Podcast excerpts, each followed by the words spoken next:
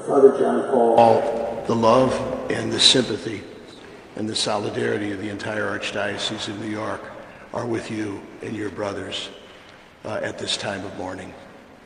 We loved him very much too, but we know you'll miss him in a particular way. Mother Lucille, also the love and the condolences and the unity of the family of the Archdiocese of New York are with you and your sisters. My, oh my, what a pivotal role he had in your beautiful charism. So we mourn him with you. His natural family, thank you for sharing him with us.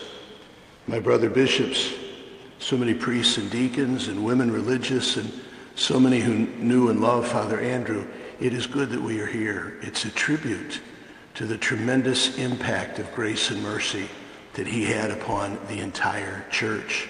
Father Thomas and Father Raphael and the Pauline fathers who do such a magnificent job at this splendid parish, thank you for your hospitality. Was it not fitting that he died in Advent when the whole church was praying, "Come, Lord Jesus"? And that prayer was answered for him this Advent season.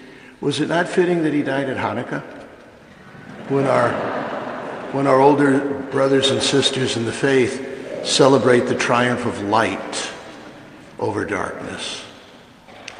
And was it not fitting that he died on the feast of Santa Lucia, St. Lucy, whose name is derived from light, as we begin the season of light at Christmas time, because he was indeed a light shining in the darkness, a light shining in the darkness that I don't think will ever go out.